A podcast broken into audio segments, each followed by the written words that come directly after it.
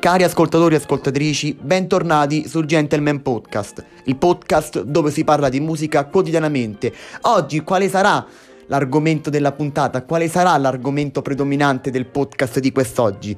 Andremo a parlare dei pinguini tattici nucleari, ma andremo a parlare del chitarrista dei pinguini Lorenzo Pasini, perché pubblica il suo primo album da solista Material Field. Per chi non conoscesse i pinguini tattici nucleari sono una delle band che hanno esploso in questi ultimi anni, sono una delle band più importanti dell'ultimo millennio per la musica italiana, per chi conosce il genere indie sicuramente conoscerà e conosce i pinguini tattici nucleari. Ma oggi andremo a parlare, ripeto, del chitarrista Lorenzo Pasini perché pubblica il suo primo album da solista che si chiama Material Field. Material Field pubblica il suo primo omonimo album si tratta del progetto solista di Lorenzo Pasini, chitarrista di Pinguini Tattici Nucleari. L'album unisce il, il, prog rock moderno con le atmosfere scure e riprende le esperienze rock e grunge degli anni 90 e le mescola al pop contemporaneo e ai pa- paesaggi sonori degli ultimi lavori dei Leprus. In definitiva, un nuovo inizio. Ogni parte dell'album racconta Lorenzo Pasini è legata alle altre da una sensibilità condivisa e dal velo di malinconia che colora in diversi modi e misure le canzoni del mio disco. Qui c'è la tracklist. Io vi consiglio di ascoltare questo disco perché è maturo, è un disco, si vede, ci sono le, come dice appunto Lorenzo, il chitarrista dei Pinguini, lui dice in queste, queste poche righe che abbiamo potuto vedere, lui dice che ci sono eh, melodie oscure, me, melodie malinconiche e nel disco insomma io ho provato a sentire qualcosa, si sente questa malinconia, insomma ci sono tante contaminazioni che riportano al um, rock al prog rock di, di Steven Wilson, dei Nancy Nails, di Jeff Buckley, insomma veramente è come ritornare negli anni 90, veramente è un disco che per la discografia italiana secondo me mancava perché il rock in Italia è uno dei generi meno ascoltati in assoluto. Quindi vi consiglio di ascoltare l'album dei pinguini tattici nucleari che si chiama Material Field di Lorenzo Pasini. E, mm, e come stavo dicendo ve lo consiglio perché è più maturo di tanta roba che esce eh, adesso in Italia perché come stavo proprio dicendo il rock in Italia è molto dimenticato, è molto poco ascoltato e molto poco apprezzato. Perché come ho detto in svariate puntate come ho detto in svariati episodi in Italia va di moda, va di moda, insomma viene ascoltato tanto il melodico, il pop è difficile che in Italia venga ascoltato il rock o vengano acclamate le band rock, no?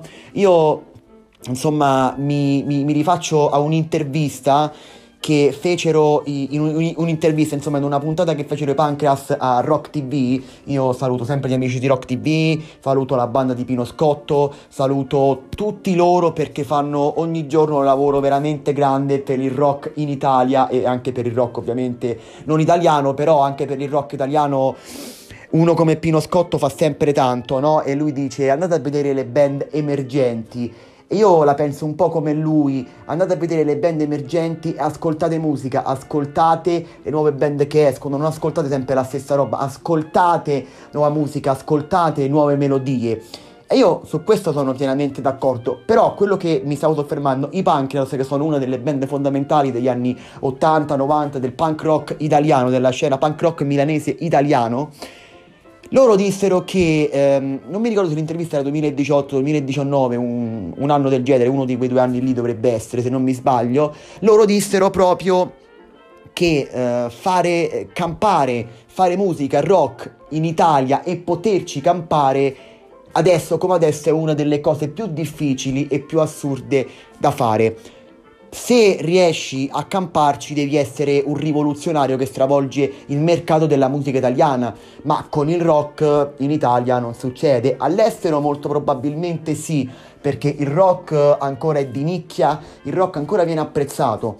Non che in Italia, ovviamente in Italia c'è anche una parte che ascolta rock, però che viene ascoltato rock già fatto, rock già prodotto, magari rock di vent'anni fa, trent'anni fa, è difficile che in Italia venga prodotto del rock e che può sconvolgere il mercato. Poi sì, ci sono tantissime band rock in Italia come, non so, adesso vi faccio l'esempio dei Zen Circus, i Laguna Coil. Allora, queste band come The Zen Circus già sono più famose in Italia, però se vogliamo mettere i Lacuna Coil, no, che fanno più che rock fanno metal, sono molto più famosi all'estero, fanno, fanno molte più date all'estero che in Italia. Se tu dici Laguna Coil in Italia, magari li conosce l'1%, il 2 o il 3% della popolazione. Se dici Laguna Coil all'estero sono molto più conosciuti rispetto al nostro paese che appunto è l'Italia. Secondo voi è giusto quello che sto dicendo, ma magari io mi sto sbagliando, però per come la vedo io, per come vedo la mia società, è difficile trovare un... Uh, trovare gente che, che ascolta metal, che ascolta rock o magari punk, tutti questi generi qui, no? che poi per me, io è difficile che definisco un genere per me, come dice il grandissimo, ripetomi, Pino Scotto, questo è rock and roll, e come dice Lemmy, no?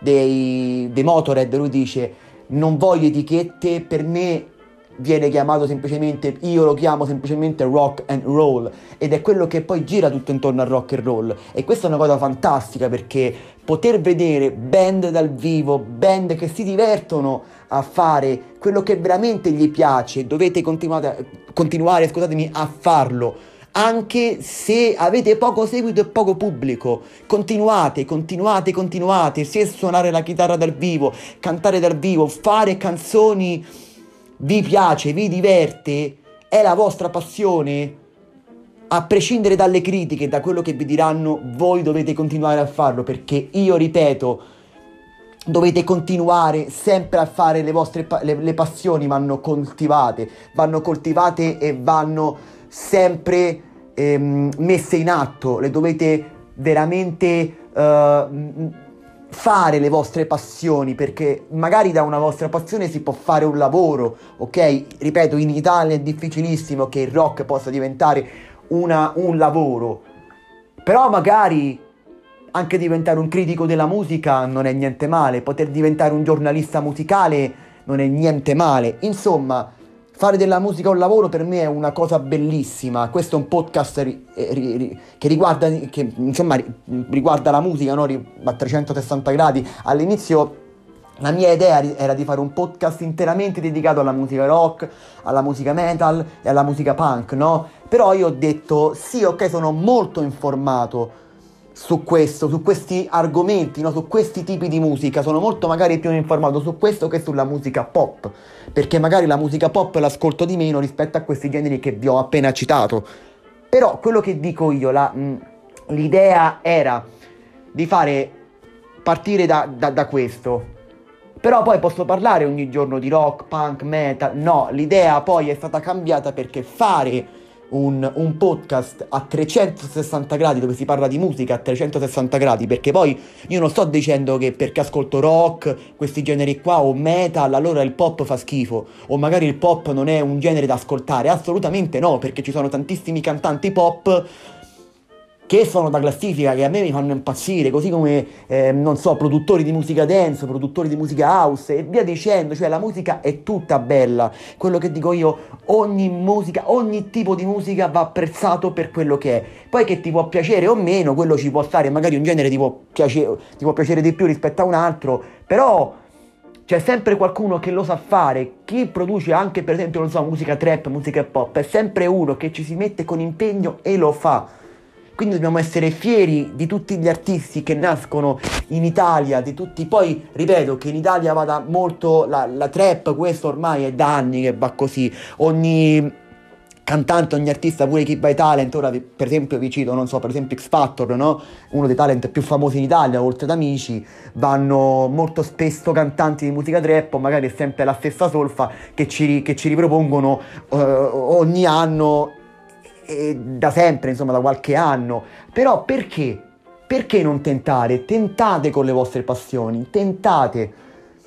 Perché la musica è bella in tutte le sue sfaccettature. Quindi, per finire la morale, abbiamo fatto questo percorso, abbiamo parlato un po' di rock, di, di questo genere perché Ripeto, il chitarrista Lorenzo Pasini ha fatto questo disco che si intitola Material Field, il suo primo album omonimo, quindi i pinguini tattici nucleari però a prescindere da, da, dal chitarrista di Lorenzo dal chitarrista, scusatemi, dall'album di Lorenzo. Per me i Pinguini Tattici Nucleari sono una di quelle band italiane, una di quelle poche band italiane che io ammiro e che io stimo per la loro musicalità, per la loro genialità, perché loro si sono, sì ok, magari sono uh, individuati come indie, sono percepiti come musica indie da quella massa di musica lì, però almeno loro fanno musica, diciamo, generalmente... Um, differente rispetto agli altri, sono i pochi in Italia che si differenziano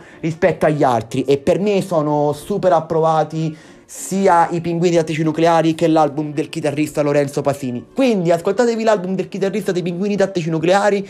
Noi ci sentiamo in una nuovissima puntata. Grazie come sempre per il sostegno e a presto.